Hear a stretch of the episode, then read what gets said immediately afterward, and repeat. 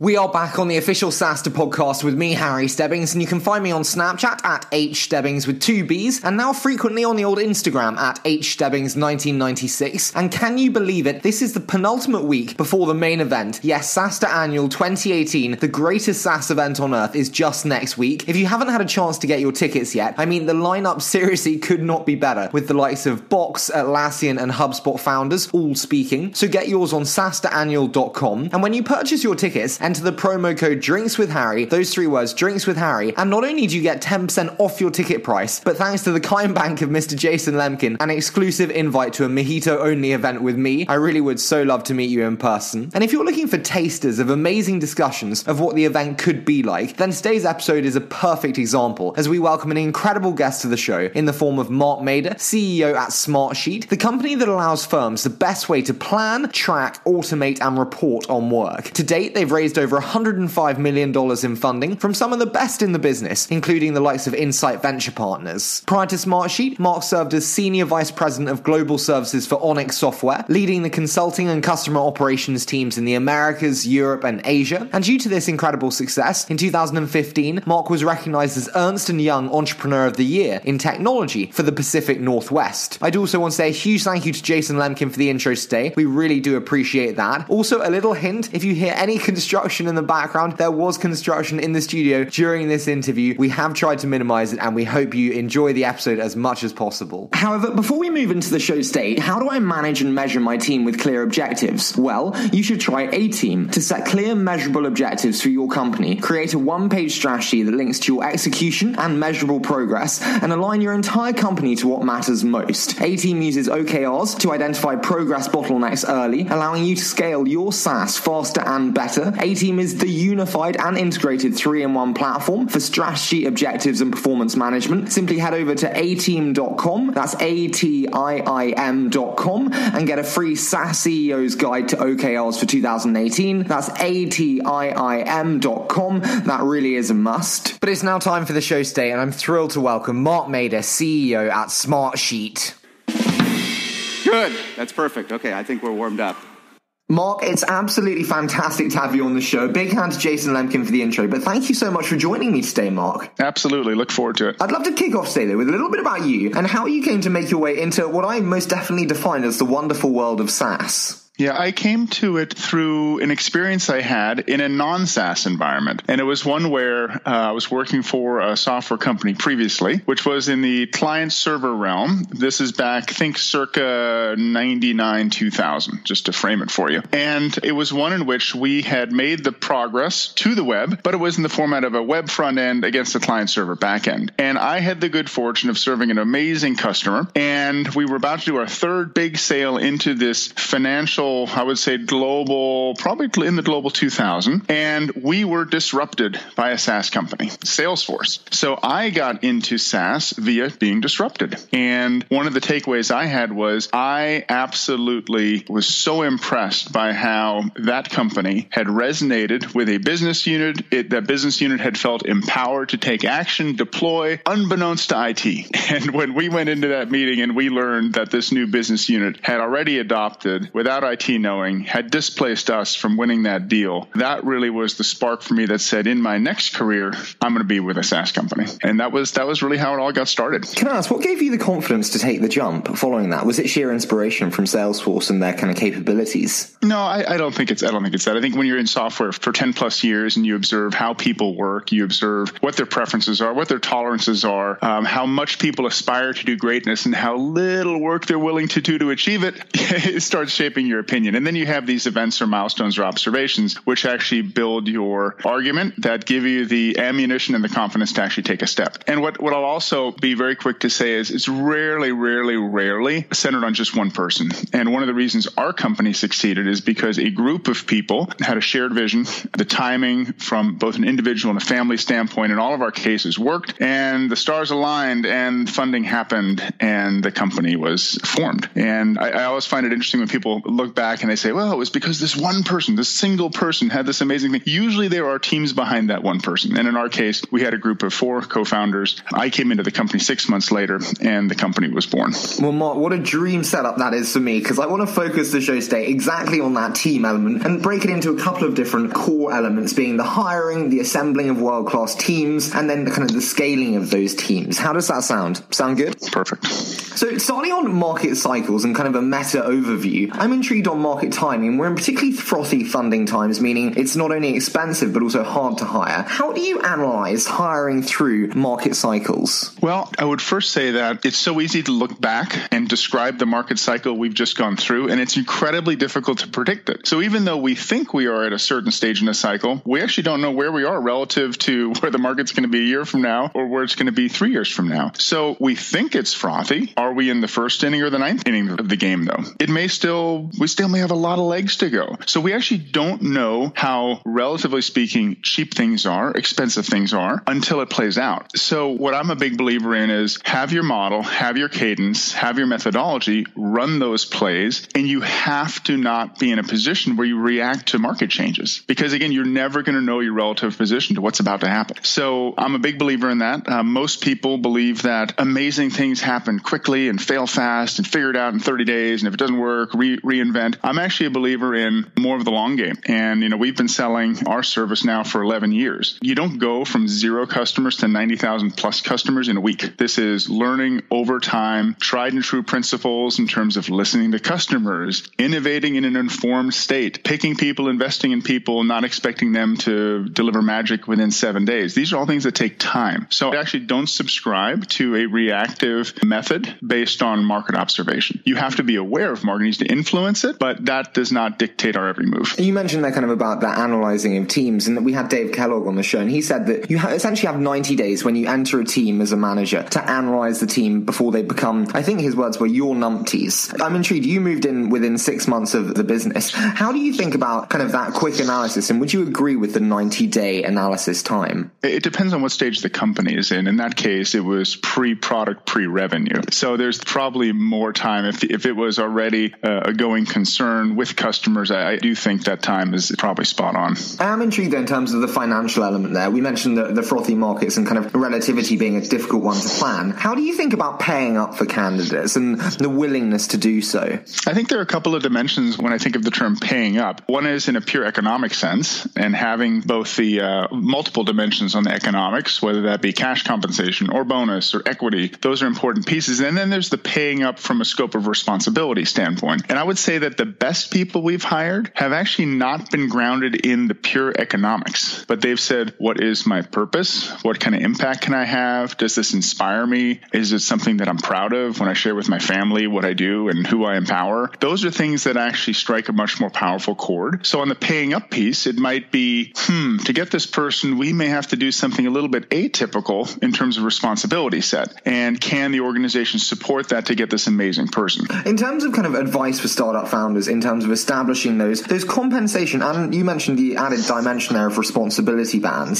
How flexible should they be, and when should they really start to construct them? I think the advice that I would give is one needs to be mindful of future decisions. And what I mean by that, one of the common mistakes that I observe with young companies is that they overtitle right out of the gate. You're an SVP, I'm an SVP, you're a C level, I'm a C level, everyone's a C level. Well, great. Well, when we want that next really amazing person, where do they go into the org? And that is a, that that is that yeah that's something that, that, is, it not, is it not C level? It, it, it, it is C level, but then there's the it could be C level, but then there's the well the person who's the 15 year vet who's done it two times, who is a rainmaker, has this amazing strat, strategic insight. That person should be possibly at a different level in the org. So what what I really subscribe to is when you're when you're starting out, don't overtitle. It's you don't need to have a C class to start a company. You don't need to have SVPs to start a company. And one of the things that to to I think forge a very very powerful team, I think it is a combination of existing talent that has been with a team that has grown up and expanded, combined with amazing talent from the outside. And I think you've heard the adage of you know every two years you need to get a new executive team in if you're a high growth company. And I would say I don't fully subscribe to that. I think you do need to bring in talent, but to build an amazing team, I think you need to figure out a way to retain your best talent without making them feel like they've been alienated. And one of the ways to do that is to give yourself a little bit of room in terms of organizational levels. For instance, bring an SVP. We brought our first SVP in in year nine. Year nine? just, just to give you a sense.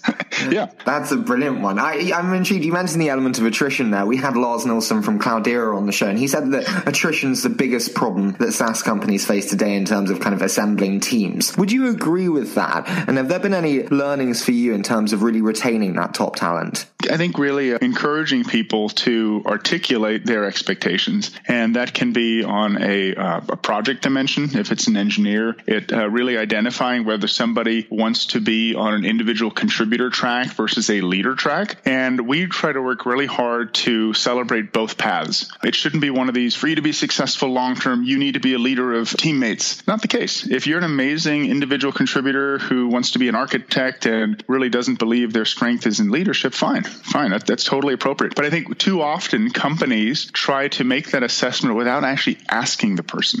so they say, well, I think Harry would like to do this. So I'm going to, I'm going to give him that promotion to run the team. That may be the most scary, unenticing thing you can possibly be offered. And then if you say, well, I'm not interested in that, then we say, well, I wonder, I guess Harry's not a team player. So too often companies miss the basics in terms of engaging the employee and understanding their long-term desires and recognizing that over a 10 year period, five year period, even a two year period, people's preferences may change. So, how do you listen for that signal? That, that's a brilliant question. Uh, uh, you, you could be talking to yourself here, Mark. How do you listen for that? Is that annual reviews? And also, do you set that framework for their desires up front when you hire them and then review it annually? Or what's your process for this? Well, there are a few mechanics, and, and one is the review cycle, which, but that's annual. I mean, there are long stretches of time between our annual reviews. We have all hands meetings. We have monthly business reviews. We have, you have many settings in which you can see people participate, provide feedback, offer insights, and through conversation, through normal course of business, that can be assessed. I think the other piece is continuously encouraging from the very first new employee orientation session all the way through every single new employee, uh, every single all hands meeting we have,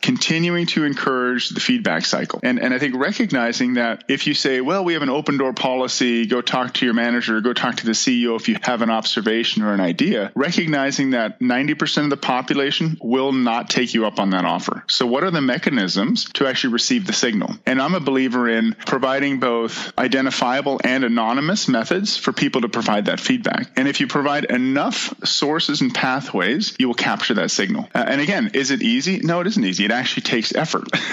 but we see, you know, back to that human condition, people want all the greatness, they want all the retention, they want all the benefits. And it's like, well, you realize you actually have to work to get that. That's something that you need to accept organizationally. And I would say um, there's always room for improvement there. But I think, you know, in our case, we've done a pretty good job of that. In, in terms of that feedback that you mentioned, I have a lot of SaaS founders approach me asking really how to deliver it in the right way, be it the right tone, the right atmosphere, the right setting. What's your take on, on delivering feedback the right way? And has it changed over time since your running of Smartsheet? Yeah, I think one of the learnings that I've picked up early in the last year has been it's, uh, I think people over index on the feedback itself and they under appreciate or focus too little on the speed with which and the latency that surrounds that feedback. And we had a wonderful speaker in at an all hands meeting recently, Kim Scott, Radical Candor.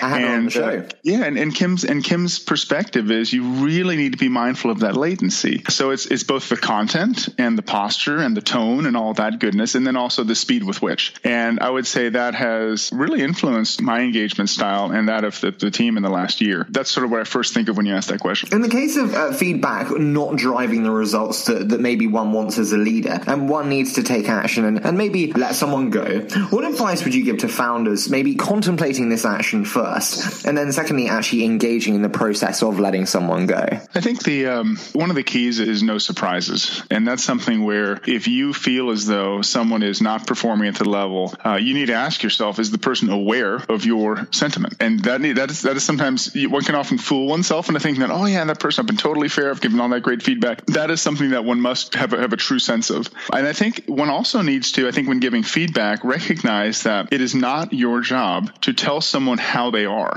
That is one of the worst things you can do. What you can say is, my observation is, my feeling is, here's how, here's my perspective. Because the second you launch into this is so and it's binary and you can't, you're gonna you're gonna alienate that person. And what's worse is not only will you alienate that person and put that people on their heels, that story will spread. So if you become known as a leader who dictates or mandates or claims certain things that are hard truths, recognize that there's always this spectrum. And it's not that you can't do something, it's a matter that I have had to make the call as a manager to say that either the likelihood or the cost or the time elements don't align with my needs. So it's not a you can't do it, but it's more we don't have the time to do it, we can't afford to do it, and the probability of us reaching this outcome aren't sufficient. And that is actually a very different way to send a message to someone than say, guess what, Harry, you can't do it. That is a non starter. And I think from a fairness principle and keeping people on side, you have to recognize every one of those conversations you have has a ripple effect, whether it's through Glassdoor, whether it's through hallway conversations, whether it's someone who does a reference check on you years later. So I think that's sort of the method of how you communicate with people. And again, is it easy to do? Absolutely not. Is it the right thing to do? I think so. And I think in many cases that ripple effect also can turn into the culture for companies if it's uh, so kind of dispersed amongst the grassroots. I'm intrigued because you've said before that there's an element of IQ matters when it comes to culture fit. I'm intrigued. How much of a role does culture fit play in making that perfect outperforming candidate as balanced compared to IQ fit? I'll, I'll respond in two ways. Uh, the first is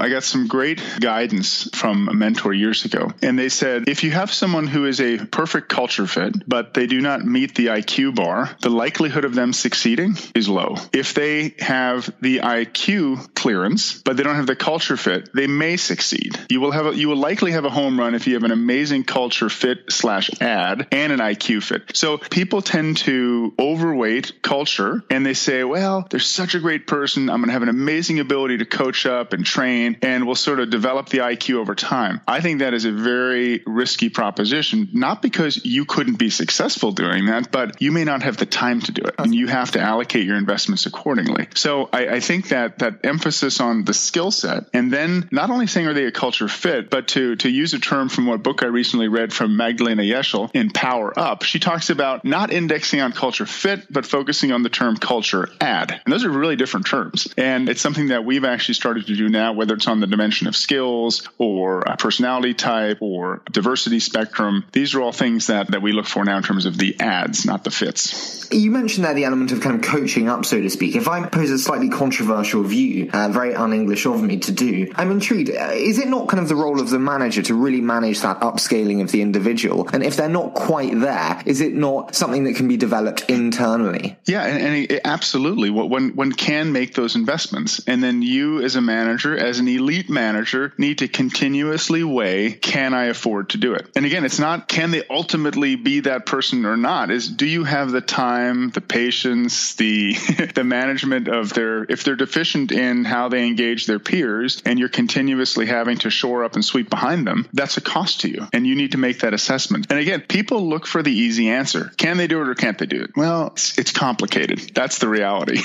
and you as a manager need to need to be aware of it and then make those investment decisions accordingly. I mean, we, you said to me before that you really need to determine whether someone has the aptitude to acquire new skills. I'm intrigued, mm-hmm. kind of pre-hire. How does one and how do you really look to assess this in the hiring process where maybe you mm-hmm. don't get the full picture of one's potential ability? It comes down to tell me a story, Harry.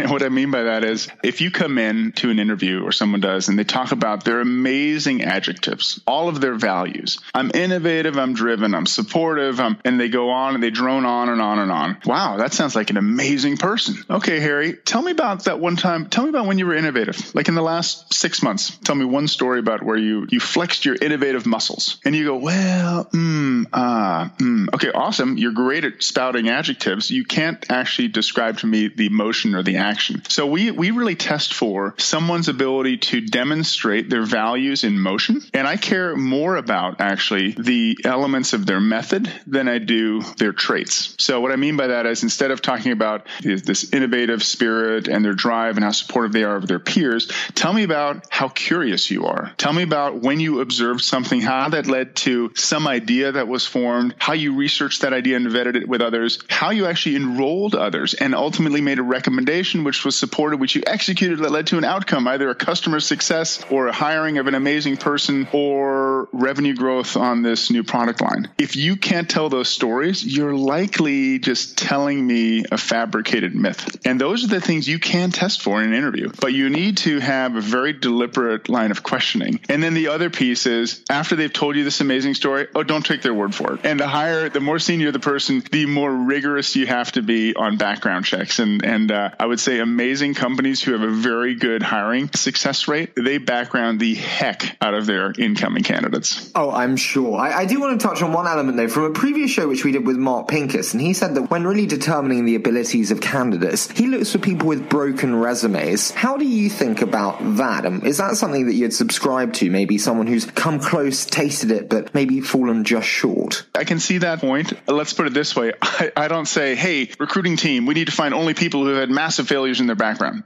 that's like, no, that's not a prereq for us. I totally get that point. One of the really things you test for is if someone does have a jog in their resume or they weren't successful, do they own it and do they recognize what they took from it, or do they try and skirt past it quickly? And it's sort of how that person's tone is in reflecting upon that. That says a lot about the individual. But again, in reference checks, also, it's it's an opportunity for you to test for those and to see how they told the story. Is it aligned with what their previous coworkers said? But again, we don't make that a top prio in terms of who we target. I'm intrigued in terms of output over input. We might have jumped a step there because obviously, majority of cases one measures performance with output. I'm intrigued discussing that and output versus input. How do you assess this complicated balance between the two? And do you think maybe one deserves the majority of one's attention? I think it's very difficult to take action on output measures. And when we think about, let's take an output measure like revenue growth. We desperately want to grow revenue by 62% next year. Okay, great statement. We're all on board for that. To what degree can the person articulate the streams that support that outcome? Does it mean we have to do a certain type of advertising? Does it mean we have to do a certain type of inside sales motion? Does it mean we have to do a certain type of expansion within an existing brand? The inputs are actually the things that drive the outcome. So people often talk about goal setting and they talk about key results. And that's that's great. Those are vitally important. But to go upstream and actually make part of that monthly reporting, that weekly reporting, the behaviors that lead to those outcomes, that is something that is actually the key to the success. So when we think about that whole stack and how does somebody understand how an input and an output are tied to one another and how you can't be overweighted on one versus the other. I'll give you an example of overweightedness in marketing very often. Someone will say, Harry, I had an amazing month. I got 12,000 leads for our SaaS product. Okay, that sounds really exciting. 12,000? Sounds 12, great. Amazing. Well, to what degree were those 12,000 engaged in the product? To what degree did those people stay in the experience for more than 12 minutes? To what degree did those people, after their 12 minutes, decide to share to someone else that exhibited one of the key markers for future buy? To what degree, after they did that, did they actually purchase? So the marketing person who is just so excited about all the leads they got, unless you can articulate how it flowed through and whether it, quote, mattered,